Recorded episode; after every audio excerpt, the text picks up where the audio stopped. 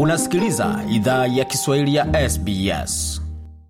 Tungependa kuwashukuru wamiliki wa jadi wa ardhi tunaofanyia matangazo yetu. Kuanzia leo, idhaa ya Kiswahili inatoa heshima zake kwa Kamareg, watu wa taifa la Kulinga, kwa wazee wao wa sasa na wa zamani.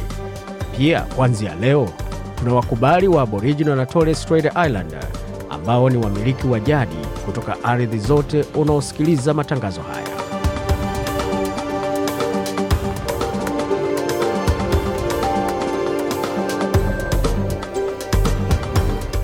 Jambo popote ulipo na karibu katika makala idhaa ya Kiswahili ya SBS. Uko na migodi migerano katika studio za SBS tukuletea makala haya moja kwa moja kupitia mtandao wetu ambao ni sbs.com.au Swahili. Vilevile unazipata makala haya kwenye ukurasa wetu wa Facebook anaoni ikiwa ni facebook.com mkwaju SBS Swahili. Hapo mengi ambayo tumeandalia, lakini mwanzo kabisa tupate kionjo cha yale ambayo kwapo mbele, tukizungumza na daktari pia ni vilevile vile, ni mchungaji mstaafu Joel Kimeto. Je, analinda tamaduni vipi, hususan tamaduni Kikalenjin kwa upande wa maneno pamoja na lugha ama kwa upande wa semi?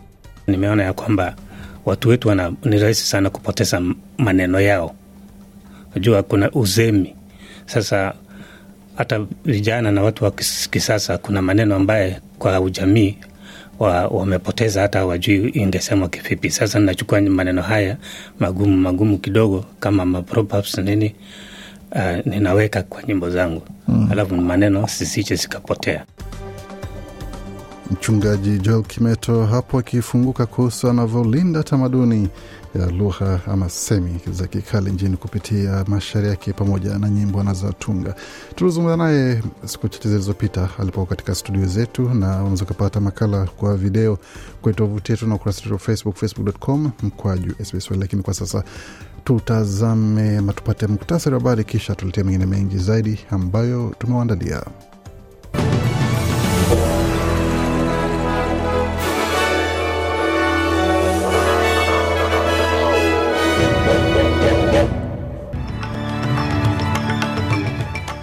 Katika muktasari wa habari jioni ya leo, upinzani wa shirikisho wa ukosoa mpango wa waziri mkuu kufanya ziara China kabla ya vikwazo vyote vya kibiashara kuondolewa.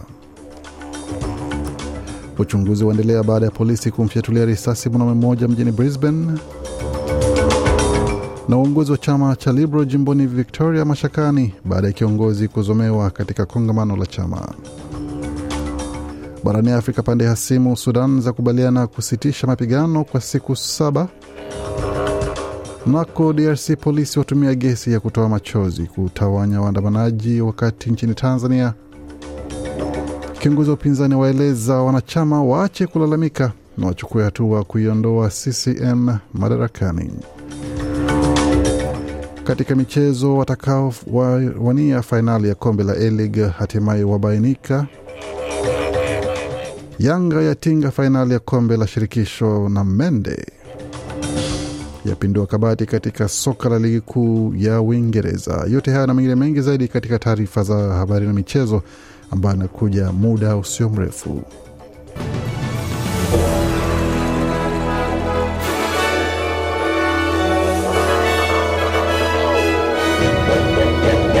Waisikiza idhaa Kiswahili ya SBS na, na hii hapa taarifa kamili habari. Msomaji ni mimi Gode Migerano. Waziri Mkuu Anthony Albanese amesema ataendelea mbele na ratiba ya kufanya ziara ya China katika sehemu ya kuimarisha uhusiano kati ya nchi hizo mbili. Akizungumza katika kongamano la G7 mjini Hiroshima, Bwana Albanese pia amefafanua kwa nini aliunga mkono taarifa ya G7 iliyokosoa hatua ya China kulazimisha nchi zingine kiuchumi.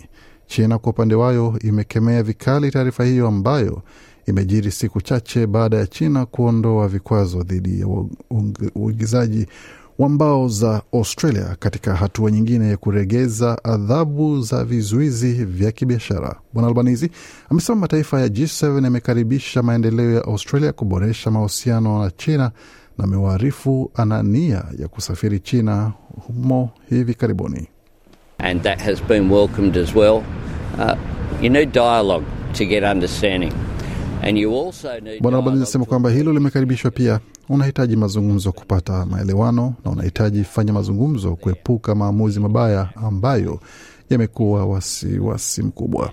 Uhaba wa kinga ambazo ziko katika mahusiano ya kimataifa ni wasiwasi na ni muhimu kwamba zimewekwa. Wakati huo senata wa upinzani Simon Birmingham ameeleza shirika la habari la ABC kwamba bwana Albanizi hastahili fanya ziara yake China hadi wakati Beijing itakapokubali kuondoa vikwazo vyote vya kibiashara dhidi ya Australia. I think Australia does deserve to have absolute clarity that these trade sanctions are going to be lifted. Anasema nadhani Australia inastahili kuwa na uwazi kamili kuwa vikazo hivi vya kibiashara vitaondolewa, na uwazi unastahili kuwa kabla waziri mkuu azingatie ziara rasmi Beijing. Kwa nini? Kwa sababu ni wazi China inakiuka ahadi zake kwa Australia, alisisitiza mbunge ama senata Birmingham katika taarifa yake. Tukielekea moja kwa moja hadi jimboni Queensland ambako polisi wamepiga mwanaume mmoja risasi na kumuua mchana wa leo katika eneo la kaskazini Brisbane. Polisi wamesema kwamba mwanaume huyo kutoka jamii ya Waustralia wa kwanza alipigwa risasi wakati walikuwa wakijibu wito kwa kesi ya vurugu ya nyumbani katika kitongoji cha Grange. Tukio hilo limejiri siku moja baada ya huduma za dharura kuitwa katika anwani hiyo, pia kwa sababu ya wasiwasi ya afya ya akili kuhusu mwanaume huyo. Alipozungumzia kisa hicho, msimamizi wa upelelezi Andrew Messingham alisema mwanzoni polisi wawili walijibu wito huo leo Jumapili na maafisa wengine wanne waliitwa kutoa msaada. Huyu hapa na maelezo zaidi. Uh, this is indeed a tragic afternoon for the family that were present Anasema kwa kweli huu ni mchana mbaya kwa familia iliyokuwa na kushuhudia tukio hili. Ni msiba kwa wahudumu wa kwanza wetu, pia maafisa wa polisi wote wa sita sasa wanahojiwa na kitengo cha viwango vya maadili. Kama wewe au mtu unayejua anahitaji msaada, piga simu kwa namba hii moja nane sufuri sufuri respect au moja nane sufuri sufuri saba tatu saba saba tatu mbili au mpigia simu shirika la Lifeline kwa namba hii moja tatu moja moja moja nne ambako utapata msaada unaohitajika. Katika taarifa zingine, kiongozi wa chama cha Liberal cha Victoria John Pesuto amezomewa na wanaomuunga mkono mbunge aliyefurushwa kutoka chama hicho Moira Deming katika kongamano la chama hicho mjini Bendigo. Kundi dogo lililokuwa na barakoa ya picha za sura ya Bideming lilibeba mabango yaliyomwita bwana Pesuto mnyanyasaji pamoja na kupaza sauti zao wakilalamika neno aibu. Baadhi ya wanaounga mkono mbunge huyo pia waliondoka katika kongamano hilo la chama cha Liberal bwana Pesuto alipoingia jukwani. Mivutano ndani ya chama hicho imeongezeka baada ya kufurushwa kwa Bi hatua iliyozua gumzo kuwa uongozi wa chama hicho uko hatarini. Tukilekea moja kwa moja barani Afrika ambako polisi nchini DRC ama Jamhuri ya Kidemokrasia ya Kongo wametumia gesi ya kutoa machozi ili kuwatawanya waandamanaji katika mji mkuu wa Kinshasa. Maandamano hayo yalisitishwa na upinzani uliokuwa ukijumuisha aliyekuwa waziri mkuu Matata Ponyo, Martin Fayulu, Moise Katumbi na Deli Sesanga wananuia kukemea gharama ya juu ya maisha ya kawaida, ukosefu wa usalama mashariki mwa DRC na hali ya kutoweka wazi katika maandalizi ya uchaguzi uliopangwa kufanyika mwishoni mwa mwaka huu. Majadiliano yalikumbwa na vurugu pale wafuasi wa upinzani walipokataa kufuata mwongozo uliowekwa na serikali, wakisema kuwa ni si wa haki na unalenga kuwazuia ili wasiandamane. Martin Fayulu amesema kuwa hali ya polisi kutawanya wanaoandamana ilidhihirisha wazi kwamba serikali ya Felix Chisekedi imeshindwa kutekeleza sera yake ya kukuza haki na sheria kama inavyosema katiba ya nchi na kulaumu polisi kushindwa kutekeleza majukumu yake. Gavana wa mkoa wa Kinshasa Gentini Ngubila pia amelaumu upinzani kutaka kuvuruga usalama wa umma. Kutoka Kongo tuleke moja kwa moja hadi Sudan ambako pande hasimu nchini humo zimekubaliana kusitisha mapigano kwa siku saba kuanzia Jumatatu ya kesho. Kwa mujibu wa wizara ya mambo ya ndani ya Marekani, pande hizo kwa mara ya kwanza zimefanya makubaliano na kutia sahihi zao. Taarifa iliyotolewa Jumamosi jioni imesema kwamba makubaliano hayo ya kuweka uh, chini silaha yalifanyika mjini Jeddah, Saudi Arabia, yanakusudia kuwapa watu wa Sudan nafasi ya kupata misaada ya kiutu. Mazungumzo ya kusimamisha mapigano kati ya jeshi la Sudan liloongozwa na Jenerali Abdel Fattah al Burhan dhidi ya kikosi cha dharura cha RSF kinachoongozwa na Hamdan Daglo yanasimamiwa na Marekani pamoja na Saudi Arabia. Mzozo wa kugombea madaraka kati ya jeshi la Sudan na kundi la RSF yametumbukiza Sudan ndani ya mzozo mkubwa wa kibinadamu uliowalazimisha zaidi ya watu milioni moja nukta moja kukimbia makwao ikiwemo kuingia kwenye mataifa jirani. Tuleke moja kwa moja sasa nchini Tanzania ambako mwenyekiti wa Chadema Taifa Freeman Mbowe amewataka Watanzania kuacha kulalamika ugumu wa maisha na badala yake wachukue hatua kwa kuiondoa CCM madarakani. Mbowe alitoa kauli hiyo jana alipohutubia wananchi wa jimbo la Buyungu katika kijiji cha Gwarama wilayani Kikakonko mkoa wa Kigoma. Katika operesheni ya 2+255 katiba mpya, na kwamba lengo hilo litafikiwa kwa nchi kuwa na katiba mpya, tume huru ya uchaguzi na sheria mpya za uchaguzi. Kiongozi huyo wa chama kikuu cha upinzani nchini alisema kwamba changamoto zinazoikumba nchi ikiwemo ubadhirifu wa fedha ya umma kama ilivyoonekana kwenye ripoti ya mdhibiti na mkaguzi mkuu wa hesabu za serikali CAG ni matokeo ya utendaji mbovu wa CCM. Kutoka Tanzania tuvuke mpaka tuleke moja kwa moja hadi nchini Kenya ambako kumekuwa na matatizo kati ya magavana na manaibu wao na ime, kwamba imekuka kuwa te, uteuzi muhimu na upendeleo wa kiukoo ni miongoni mwa maswala yanayosababisha vuta ni kuvute kati ya magavana na manaibu wao. Tayari mizozo ya kisiasa inazidi kutanda katika kaunti kadhaa, huku magavana na manaibu wao wakirushiana cheche za maneno hadharani.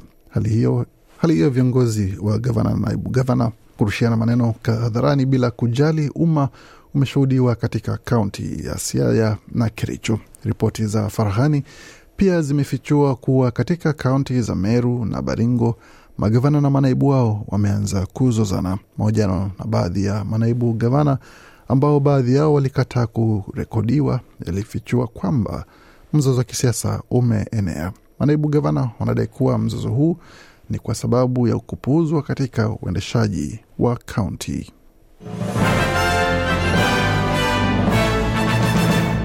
Waendelea kusikiliza Kiswahili ya SBS. Kwa sasa tuelekea moja kwa moja katika masuala ya dimba za michezo, na tukitazama kile ambacho kinajiri katika ulimwengu wa michezo na yale ambayo yametokea kwa sasa, na tukianzia katika mchezo wa NRL, mechi ambazo zilichezwa mapema hii leo ilikuwa ni kati ya Raiders wa Canberra na Sea Eagles wa Manly, ambapo Sea Eagles walicharaza wenyeji alama zikiwa ni 42 kwa 14 katika mchezo wa raga huo. Bulldogs wakiwacharaza Titans 20 kwa 18, Dolphins wakichapwa 24 kwa 16 dhidi ya Storm na West Tigers wakicharaza Cowboys 66 kwa 18. Tukitazama matokeo ya mchezo wa AFL kwa sasa hali ni hivi kwa wale ambao ni wapenzi wa AFL humu nchini. Mapema hii leo ilikuwa ni zamu ya GWS Giants kupokea kichapo cha alama nane nyumbani kutoka kwa St Kilda, alama zikiwa ni 92 kwa 80, wakati Carlton walicharazwa na Collingwood 85 kwa 57, wakati Hawthorn wakiwacharaza West Coast 142 kwa 26, kusema kwamba ilikuwa ni jioni ndefu sana kwa upande huo wa timu iliyokula vichapo hivyo. Na kwa upande sasa wa ligi kuu ya Uingereza, tutazame kile ambacho kilijiri hii leo, ambapo pongezi tayari ni kwa Man City ambao wametawazwa bingwa bila hata kuguza kabumbu, licha kwamba wameratibiwa kucheza dhidi ya Chelsea mida ya saa saba za usiku kwa masaa mashariki ya Australia, na sasa kushindwa kwa Arsenal dhidi ya Nottingham Forest kwa goli moja kwa sufuri ina maana kwamba Arsenal basi matumaini yao ya kuweza kupata ushindi wa ligi kuu ya Uingereza yamegonga mwamba. City wakisherekea ushindi wa tatu mfululizo wa ligi kuu ya Premier na kusawazisha rekodi iliyokuwa imewekwa na Manchester United. Katika matokeo mengine ya ligi kuu ya Uingereza, Fulham walitoka sare kufungana mbili mbili na Crystal Palace, wakati Wolves na Everton wakichangia magoli moja moja, Bournemouth ikila kichapo cha goli moja kwa sufuri kutoka kwa, bon, kwa Man United. Liverpool na Aston Villa wakitoka sare kufungana moja moja, wakati Tottenham wakipata cha mtemakuni nyumbani kwao kutoka kwa Brentford tatu moja na kutazama kile ambacho kinahusika sasa. Mechi ambayo inafuatilia kwa hamu sasa ni katika kushuka daraja. Leeds iwapo watapata ushindi watakuwa wamejinusuru kidogo, lakini wakijitafutia muda kwa dakika ama mechi zitakazosalia za nyumbani, na vilevile Leicester City nao pia wana hamu hiyo ya kuweza kujiokoa katika kushuka daraja. Everton pia wakiwa katika hali tata, iwapo watapata ushindi basi watakuwa salama katika mechi ya mwisho wakishindwa na Leeds aweze kushinda mechi zake mbili mkononi, basi huenda Everton wakapata tatizo kuweza kushiriki katika ligi kuu ya Uingereza. Katika ligi kuu ya Australia ya A-League, timu ya Central Coast Mariners zimepata ushindi wa magoli mbili kwa sufuri dhidi ya Adelaide United katika nusu fainali ya kombe la A-League kuonyesha kwamba sasa mechi ya fainali itakuwa ni kati ya Melbourne City dhidi ya Central Coast Mariners, mwakilishi kutoka Victoria na mwingine kutoka jimbo la New South Wales. Fainali hiyo ikichapwa katika uwanja wa Combank Stadium katika jiji la Parramatta, New South Wales, mechi ambayo bila shaka inatazamiwa na wengi kwa hamu na gamu. Tukirejea katika masuala ya ligi kuu ya Premier ambapo mwalimu wa Arsenal alikuwa na manunguniko mengi alipozungumza na waandishi habari punde baada ya kule cho kichapo kutoka kwa Nottingham Forest akisema kwamba it's just sadness. You know, you see a lot of people, they put everything, they put so much war, so much belief. So Nasema ni huzuni sana kwa kweli. Unaona watu wengi wameweka juhudi zao, wameweka kila kitu na kazi nyingi pamoja na imani yao kwetu na masaa mengi. Nahisi nahisi huzuni sana na nahusi huzuni kwa niaba yao pia, kwa sababu walitaka kuweza kupata chochote ambacho tungeweza kupata kutoka kundi hili na tuweze kupata mbinu mbadala, lakini kwa bahati mbaya ni kazi yetu na ni kazi yangu bila shaka kuwajibika kote ambayo tumefanya. Tutaweza kufanya uchunguzi na tathmini zingine, lakini basi itakuwa ndio hivyo, hatujafanikiwa kwa lengo ambalo tulikuwa nalo, alisema Bwana Arteta.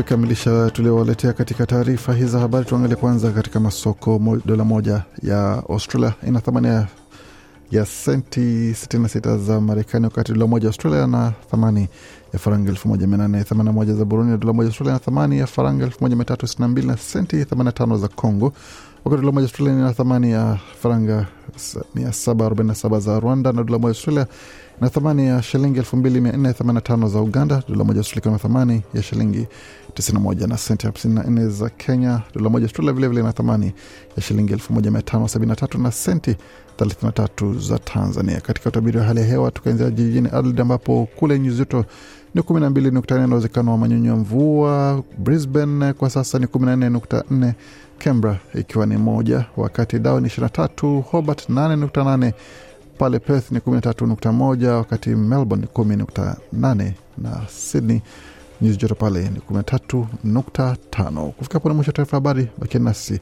kwa makala mengine ambayo anakuja kutoka studio zetu za SBS Radio.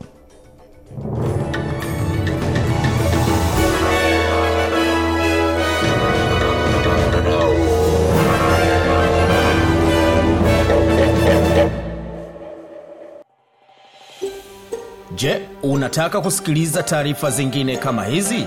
Sikiliza zilizorekodiwa kwenye Apple, Google, Spotify au popote pale unapozipata.